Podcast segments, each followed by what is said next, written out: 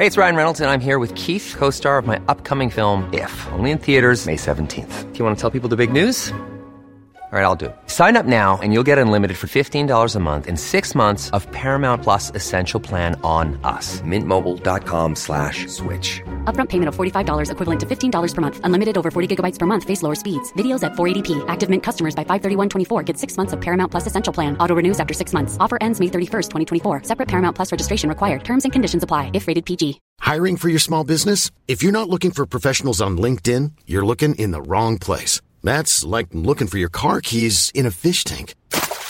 LinkedIn helps you hire professionals you can't find anywhere else, even those who aren't actively searching for a new job but might be open to the perfect role. In a given month, over 70% of LinkedIn users don't even visit other leading job sites. So start looking in the right place. With LinkedIn, you can hire professionals like a professional. Post your free job on linkedin.com slash people today. Welcome to Talking Business, a podcast produced in Melbourne, Australia. The podcast is available on the Acast app, the Apple Podcast Store, or wherever you go to get your podcasts. Or you can get it at the Business Acumen website at www.businessacumen.biz. I am Leon Getler. My job is to review and monitor the week's news in business, finance, and economics. I bring it all to you every week. This is episode number 39 in our series for 2019 and today's date is Friday, October the 25th. Hey, it's Ryan Reynolds, and I'm here with Keith, co star of my upcoming film, If, only in theaters, May 17th. Do you want to tell people the big news? All right, I'll do it. Sign up now and you'll get unlimited for $15 a month in six months of Paramount Plus Essential Plan on us. Mintmobile.com slash switch. Upfront payment of $45 equivalent to $15 per month. Unlimited over 40 gigabytes per month. Face lower speeds. Videos at 480p. Active Mint customers by 531.24 get six months of Paramount Plus Essential Plan. Auto renews after six months. Offer ends May 31st, 2024. Separate Paramount Plus registration required. Terms and conditions apply if rated PG. Spring is my favorite time to start a new workout routine. With the weather warming up, it feels easier to get into the rhythm of things. Whether you have 20 minutes or an hour for a Pilates class or outdoor guided walk, Peloton has everything you need to help you get going. Get a head start on summer with Peloton at onepeloton.com. First, I'll be talking to Tommy Huppert, CEO of Cannatrek, which has just got permission from Greater Shepparton City Council to build a $160 million medicinal cannabis production facility near Shepparton, Victoria. When completed, it will be one of the world's largest medicinal cannabis facilities, creating more than 400 jobs a year for the Greater Shepparton area and beyond. The facility will include a 160,000 square metre growing area under a giant high technology glasshouse. When operating at full production, the company aims to produce 160 tonnes of medicinal cannabis per year. And I'll be talking to Rabobank economist Michael Every, analysing the latest attempt by the US and China to come up with a trade deal. But now let's talk to Tommy Huppert. Tommy Huppert, tell us about this medical cannabis production facility that you have planned for Shepparton. Um, well, thank you, Leon, for um, inviting me today to talk. Um, it's a very exciting project. We we believe that the the project will be one of the um, pioneers in the Victorian medical cannabis landscape. And this particular facility has now been approved by the Greater Shepparton City Council for its development. And it's, it's protected cropping, is it? Yes, so protected cropping is a, a word which describes growing plants or flowers in a greenhouse. Under protected conditions. That's right. And to be able to control the climate will allow us to maximize the yield of the plant, which ends to obviously uh, our patient and, and, and, consumers, if it's food, to have far better quality and, of course, uh, price. Protected cropping is quite big in Europe, isn't it? It certainly is. So, Europe, completely different climate to Australia, and they have a, a very vast population uh, which they need to feed. And even in Spain, we have almost 200 square kilometres of protected cropping greenhouses. So this is quite a, a, a, developed industry in Europe. And I'd imagine it's also quite big in Holland as well. Sure, the, the Dutch are the pioneers in this space, um, being the pioneers in the flower industry and also in the, the greenhouse um, industry in terms of developing technology, building greenhouses all over the world. You are you are using Dutch technology, aren't you? Yes. so when we decided to to build the project in Shepparton, we had a lot of discussions with the experts who come from Holland, and they are actually involved in a number of projects in this space, medicinal cannabis all over the world. Tell us about the cannabis market. I mean, it grows everywhere, doesn't it? I mean, out in houses, streets, illegally, and it's all on the black market. So, cannabis has been used for thousands of years. This is an old plant. However, from a regulatory perspective, it is extremely new. In fact, it's only two and a half years since the Narcotic Drugs Amendment Act was passed in the fastest passage of legislation in October 2016.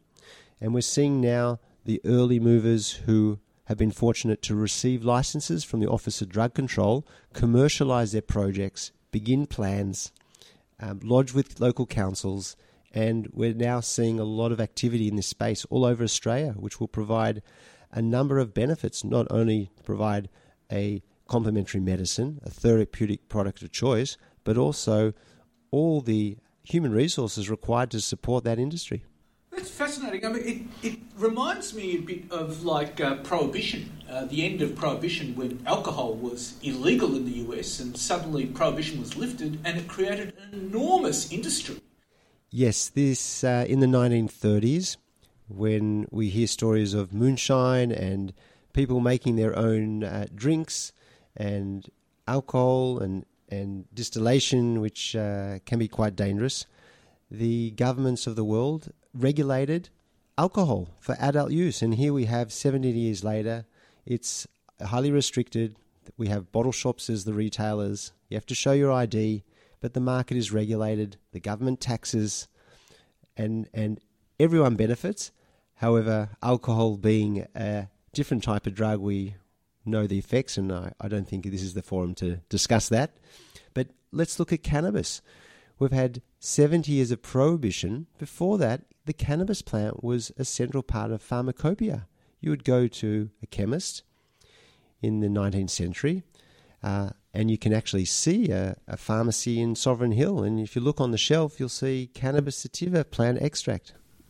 That's quite extraordinary. That's quite extraordinary. Now, I mean, but uh, the issue though too is that it, it's a lot of its illegally grown plants is just black money, which means the government gets nothing in terms of GST or anything like that. Certainly, they're missing out in a big way, and I think that has come to the forefront since the legislation. Economic models are being presented. Obviously, this is data which is unknown, so it's taken a bit of time, I think, for the uh, uh, uh the government and the politicians, and also the mainstream investment community to actually really get an understanding of the potential of this product. And we believe it's the largest cash crop industry in Australia. I mean, uh, this is despite the fact that uh, cannabis is often stigmatised as an illegal drug. Yes, so the cannabis plant that we have heard about or not heard about has been stigmatised to the point of books being ripped out of libraries. There was a, a campaign in the 30s called Reefer Madness, and if you Google that, you'll see all the stories where we can't even the, the, the we can't even find the books about it. They just don't exist. So we have this incredible surge of research in the last few years. It is the most researched plant on plant on the planet. Now, now how, so how big would the cannabis market be in Australia? We believe there's 300 to 500 eligible patients under the current scheme. Most of those patients don't even know they're eligible. So we're finding that more and more uh, people, when they visit their GP, are asking about uh, an alternative medicine to what's traditionally been prescribed. And medicinal cannabis now has come as an optional therapeutic product of choice. So, tell us about this production facility. You, you will expect to, to be built when, and when will it be operational? So, Cannatrek as a as a enterprise in this space actually is in oper- operations in Queensland. We have a facility which has been built, commissioned, and is um, already under permit.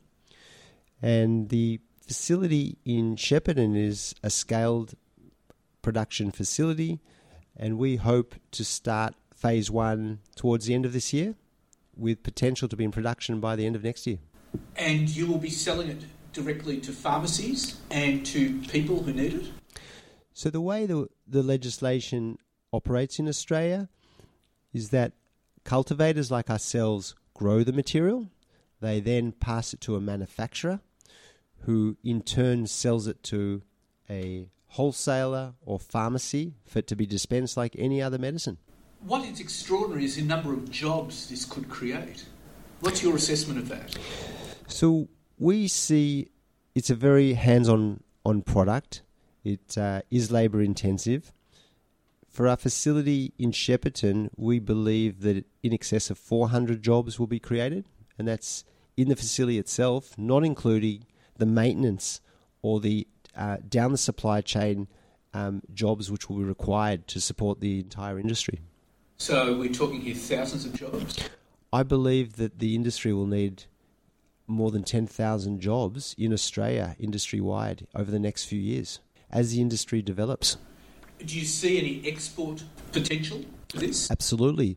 We have in our legislation embedded imports and exports for Australia to really be uh, a major world exporter of medicinal cannabis to countries who may not be able to grow. They may not have the right climate conditions or returning back to the protected cropping. So we're really situated. We have sun. Obviously, we're a, a barren land. However, we do have water resources. So Australia really is in a, a perfect, ideal position globally to be a production um, source for the world. And so, what would be the major markets you'd be targeting globally? I think Europe, as a population centre, definitely is a major market.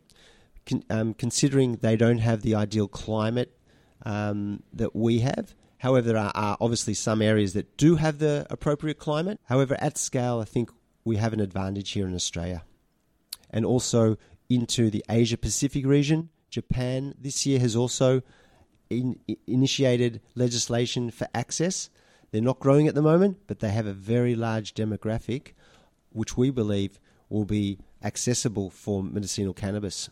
Well, that is quite exciting. And uh, so from next year, we're going to see major things happening in medicinal cannabis because of this production facility in Shepparton. Certainly, there will be a number of facilities, and we're, we're very fortunate to be able to engage with the, uh, the, the council in Shepparton and have their support. And I really believe that this whole industry is a, a one in a hundred year event, similar to prohibition of alcohol. We're seeing it in our generation post prohibition for the regulation of, of medicinal cannabis. Well, Tommy Huppert, that's fascinating stuff, and thank you very much for your time. Pleasure. And now let's talk to Rabobank economist Michael Every. Well, Michael, uh, the latest trade deal with uh, the US and China Donald Trump is saying it's a wonderful thing, but uh, the markets are a bit uh, cautious about it, and uh, there seems to be too many unanswered questions. What's your view about that? Well, I'm a little bit unhappy because usually I'm the cynic saying that there isn't going to be a trade deal, or if there is a trade deal, it isn't real, and we shouldn't get excited about it. And the market all runs in the opposite direction and doesn't listen to me. Uh, and I'm a kind of a lonely voice in the wilderness, feeling feeling smug when I'm proved right. But at the moment, everyone seems to be agreeing with the rather cynical perspective that I've been taking from the very beginning that this deal uh, really doesn't have much substance to it. As, as somebody wittier than myself said, most US China trade deals aren't worth the paper they're written on, and this one isn't even written on paper. So it remains to be seen if there's anything there at all. And in fact, just 36 hours after Trump was out telling the whole world that this is the most amazing, great deal and that US farmers had hit pay dirt, and those are his words, not mine. You know, China actually doesn't call it a deal. They say that we've made, uh, you know, substantial progress towards a deal, but nothing concrete yet. They haven't agreed to sign anything. And in fact, we've just seen breaking news that they've actually come out and said they're going to insist that December tariffs that the US was set to impose are taken off the table before they even agree to continue negotiations towards signing the first phase. and that first phase itself is as far as the deal is ever going to get if anything does happen. Uh, there's never going to be any serious structural changes taking place from, from China's point of view. So, however you slice it, there really isn't very much going on here, and there may be absolutely nothing going on potentially. Uh, there's of course a lot of uh, issues on the table that haven't been resolved, such as technology transfer. That's a big one. Yeah, and they won't be. There is just no way, shape, or form in which China will ever realistically give ground on these things. They can say they will. They can sign a piece of paper. That doesn't really mean very much uh, when you do deals with China, as everyone who does deals with China knows. But from their long-run, you know, strategic perspective, they need that technology. Uh, they need to ensure they can move up the value chain as fast as possible to make sure that they're selling brand name household goods to the rest of the world the same way that you know Japanese and South Korean firms do now. Um, so that's simply not going to happen. I don't see how any element, any excuse me, any element of it is actually going to happen uh, in a way that would make the US happy, and that's why the very most optimistic scenario you have really is that somehow we can overcome the bumps that we've seen just in the past few hours uh, that the US agrees to delay the tariffs in December, and China says we'll continue negotiating. And over the next few weeks, they do strike a deal where China will buy lots of US agri products, uh, and we just stay there in stasis until after the 2020 elections, and then this all continues much, much worse under the next president. And that's the most optimistic that we're going to get. Right, right, right, and uh, and so you're you don't anticipate the markets. Uh, well, the markets seem to be reacting with some scepticism. This will continue. I think the markets are right for once, and uh, I don't say that too often, but I, I, think they're right to be sceptical. I don't see on an underlying basis what is really going to be achievable here, and certainly there does not appear to be any realistic possibility of the US and China finding a new détente or, or a new modus vivendi where both of them are happy and both of them have come to understand what each other's role is in the global economy and vis-a-vis each other, uh, and there's trust and friendship there. I simply don't see it. Well, Steve Mnuchin has uh, said he expects officials will be working in the coming weeks to get the first stage ready for both sides to sign. Uh, he seems to be uh, optimistic there, uh, but uh, one would say. Um... Yeah, well, sorry to interrupt. Steve Mnuchin, I called him Steve Manu China. Um, just, just add an A on the end. He he's consistently been the most optimistic one right the way along because he works for you know the Treasury rather than the other departments. Uh, and he, of all the Trump's cabinet, is still a free trader. Um, so of course he's always going to accentuate the positive. Uh, also, additionally, because he has a Wall Street background, and one of the incentives that China has already thrown in is partially liberalizing their financial sector, which would benefit, uh, at least on paper, uh, Wall Street. So therefore, the man who comes from Wall Street finds that acceptable. no real political surprise there at all. If we see Robert Lighthizer, who's the hawk, stepping forward and saying he thinks this is a good deal, other than for Trump politically, then I think we really can have something to build on. But I don't see any optimism like that coming from Lighthizer. So, what, where do you think this will sit with Trump politically uh, in the lead up to 2020? Well, the analysis you read really depends on how people see Trump. Um, I, so even the headlines written by the journalists depend on whether they're pro or anti-Trump. It's very easy to look at it, for example, and say Trump uh, was really humiliated by China over this negotiation because you can say China hasn't agreed to make any structural reforms. They haven't agreed to do a great big grand deal. Uh, and Trump really has gone through all this trade war to achieve very little at the end. You can absolutely make that case. Equally, I think with more validity, you can turn around and say, okay, Trump's put 25% tariffs on nearly half of what China exports, and they're not going away. You have the imposition of a 15% tariff uh, on another slice of exports, and that's not going away. Uh, you have the threat of a further 15% on the last flight coming in on December, and for the moment, that hasn't gone away. Uh, you have the Huawei issue, which is continuing to take a hard line on. You've got visa restrictions on Chinese scientists coming in. You've got an entity blacklist uh, trying to stop technology flows uh, to and from China and the US. So you have all manner of hard lines still being pursued. And yet, at the same time, China is going to be, on paper, buying a vast amount of US agricultural products which is Trump's base. So I think you can make just as strong an argument that Trump wins from this if if things don't change from where they are at the moment. But I think if China, of course, doesn't match what Trump is promising, and the likelihood is they won't match what he's promising, he's also got a get out of jail free card that he can turn around and say, my goodness me, I thought they were acting in good faith, and they're not, and therefore raise tariffs even higher and come across as an even stronger China hawk than he already does. So I think politically for Trump, it's it's very useful either way. Right, and of course uh, the fact that they're going to be buying more soybeans is uh, is a pitch to his voting base, the farmers. Well, it is. I mean, where Trump would be silly is to think that they're actually going to seriously do it and keep doing it. Because if China has learned one thing from this process, it's that the trade relations they had with the US prior to the trade war starting can no longer continue the same way. If you look at Chinese trade data, and we had numbers just this week, you'll see that imports are down sharply year on year. A lot of that's driven by the US, but it's actually driven by many other countries too. And what you're seeing China doing is basically trying to make sure that everything they can grow domestically or produce domestically, they are doing, and to minimize their exposure with the rest of the world. They still want to export. Sadly, their exports for them are down year on year, but they're trying very hard to export. They want to import as little as possible, which actually has been their economic model all along, really. But they're doing it even more. Uh, and I'm sure in the future, vis-a-vis soy, they will do the same thing. Even if they buy a lot from the US, who's to say they don't stockpile it, continue to expand plantations in Latin America, look for supply from Russia in the future, etc., etc., and have plenty in the stockpile so they know that the next time the US turns around and says, we're going to squeeze you, they can say, fine, you know, we've got enough in the bank, we don't have to worry about it. And then, of course, US farmers will be even more exposed, having doubled down on their bet that China is their future market. So if Trump does fall for that trap, then he's naive. But if he doesn't, then all it says to me is that the, the decoupling between the US and China uh, is going to accelerate. So we have a fair way still to go, and there is no real hope in sight for an end to this trade war, despite this deal. Well, I, I don't think. Well, I don't think there's any way to go, and I think the only place we're going to go is divorce. so the question is whether we get there quickly or slowly. And at the moment, it's somewhat more slowly because there's you know, potentially some can kicking that can take place, but even that can kicking may not be realistic, and we may try and kick the can and miss it.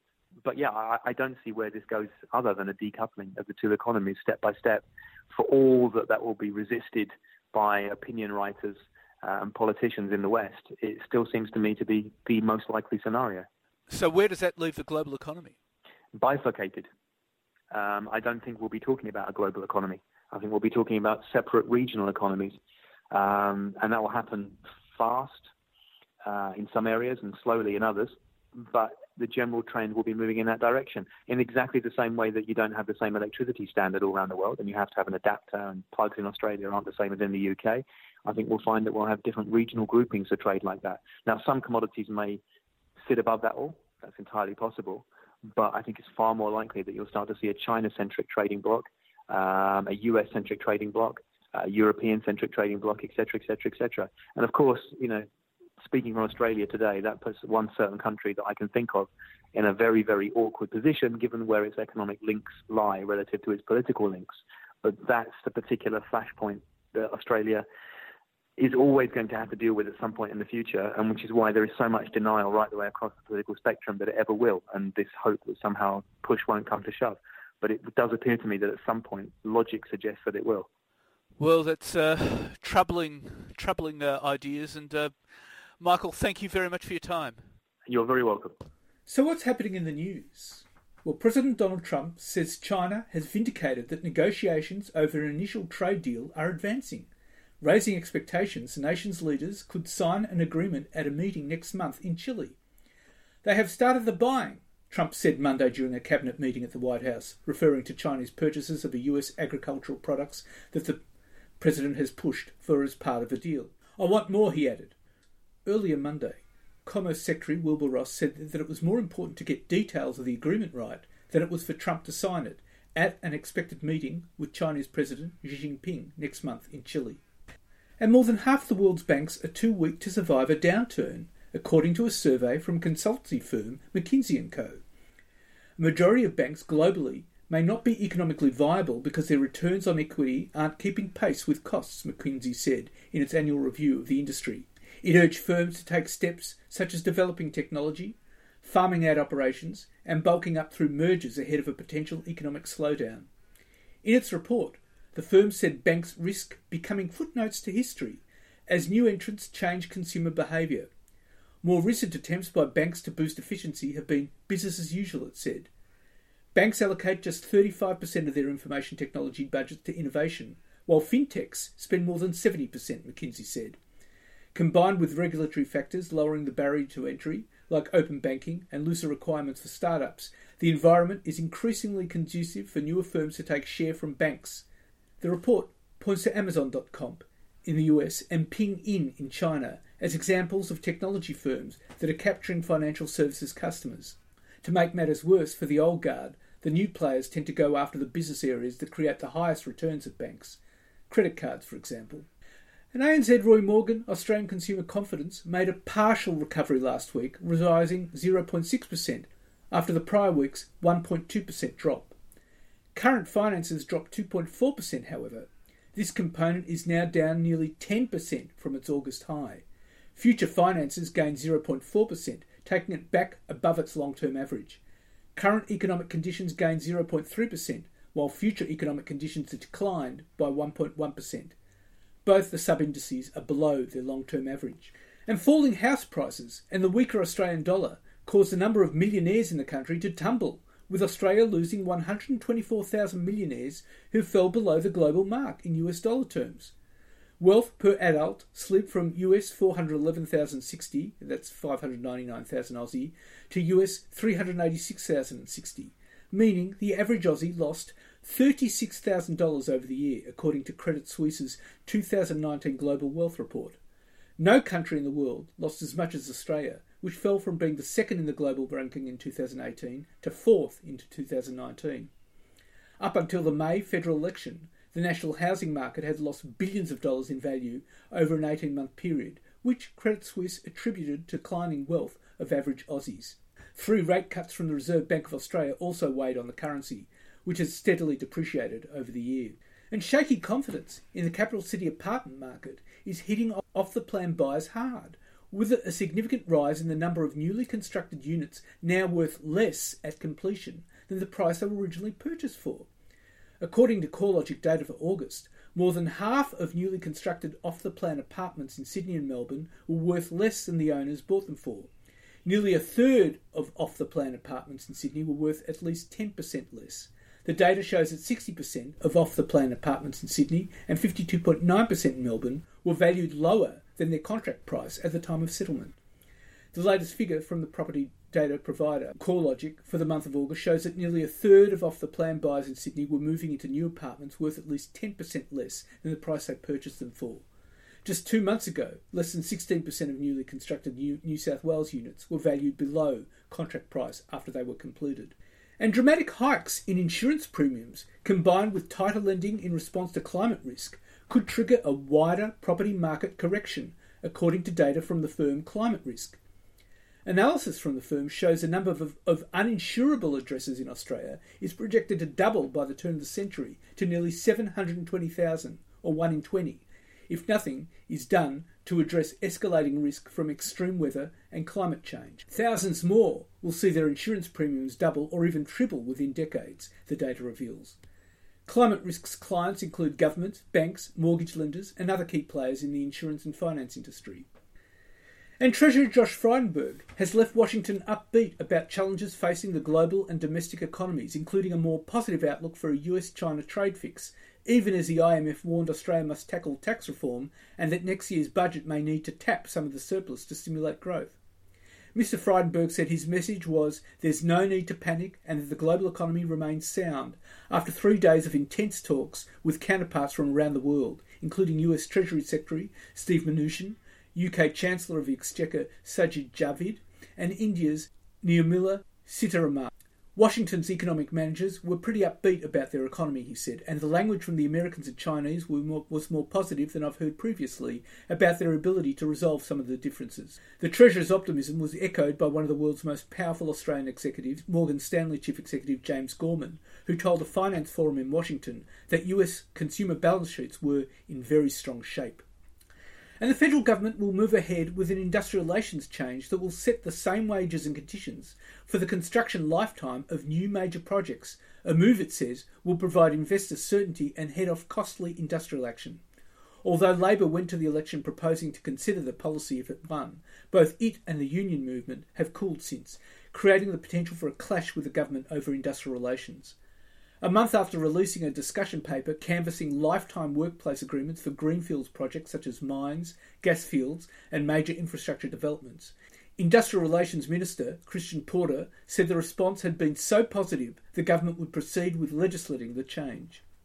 The government said the changes would prevent cases of agreements expiring mid project and stop workers accessing protected industrial action to apply maximum pressure to employers for wages and conditions. The unions, who stayed silent before the election, are now hostile to the idea, while Labor is deeply sceptical.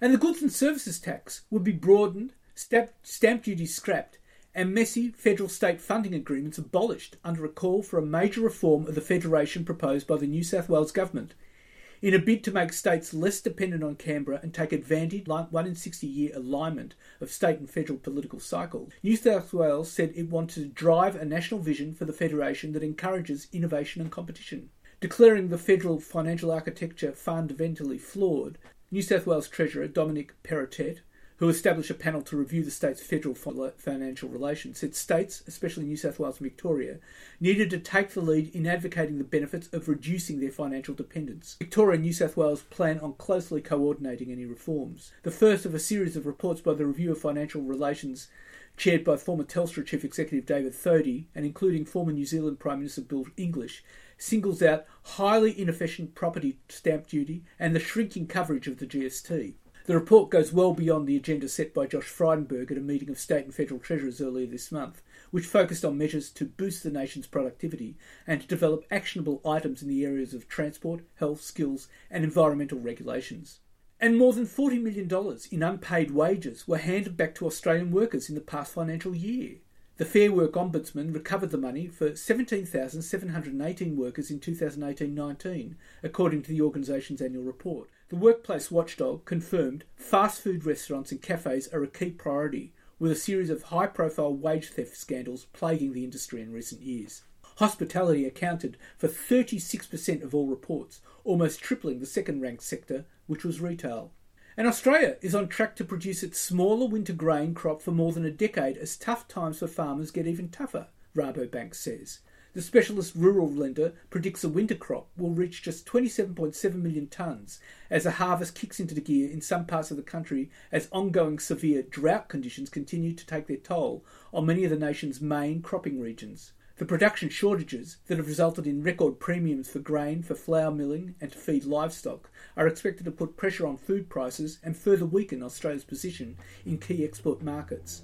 Rabobank expects a 50% increase in grain imports after the federal government took the unusual step of allowing local flour millers to import some 360,000 tonnes of high protein wheat from Canada this year. The Rabobank production update represents a 6 million tonne downgrade on the official federal forecast from last month of a 33.9 million tonne winter crop. And Australia's junior mining ranks have shrunk to the lowest level in, in four years. An accounting firm, BDO, in, believes insolvencies are likely to rise on the back of a two year high in the number of companies close to exhausting their cash reserve. The pain is extending to landlords, restaurants, and airlines, with analysis finding the junior resources sector spent about 22% less on administration costs in the first half of 2019 compared to the same period of 2018. The ASX requires explorers to file a quarterly cash flow statements, better known as an Appendix 5B, and BDO said 666 companies lodged an Appendix 5B in the three months to June 30. That was down from 618 in the first three months of a year, more than 700 a year ago, and was the lowest number since BDO started tracking Appendix 5Bs in 2015.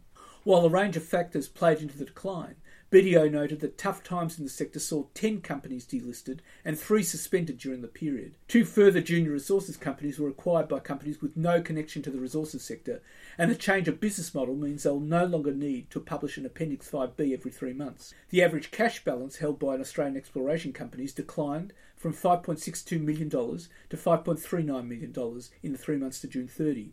The number of companies with less than $1 million of cash on hand rose to the highest level since 2017, with 41% of companies in such dire straits.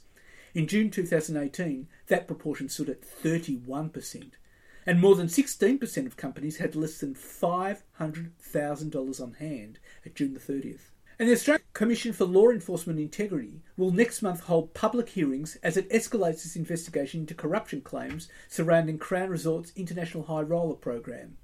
Michael Griffin, the head of the Australian Commission for Law Enforcement Integrity, said the hearings are set to examine interactions between Crown and the Department of Home Affairs. These raise issues of corruption, he said. The Morrison government referred allegations to the ACLEI in July, following revelations by The Age, Sydney Morning Herald, and 60 Minutes the Crown Resorts had partnered with tour companies backed by organised crime syndicates implicated in drug running, money laundering, and human trafficking in order to attract wealthy Chinese gamblers. And the health sector is responsible for nearly one in five data breaches in Australia, and finance is not far behind. And wrongly sent emails are mostly to blame, the privacy watchdog says.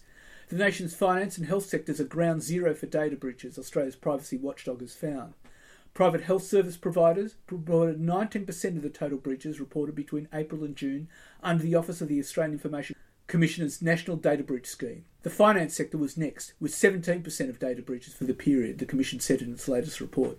This was followed by the legal, accounting, and management services sector, 10%, the private education sector, 9%, and the retail sector, 6%. The most common information revealed in the breaches was contact information at 90%, financial details, 42%, identity information, 31%, health information, 27%, tax file numbers 16%, and other sensitive information 9%. Human error was the leading cause of data breaches in the health sector, accounting for 55% of breaches compared with an average of 35% for all other industries annually.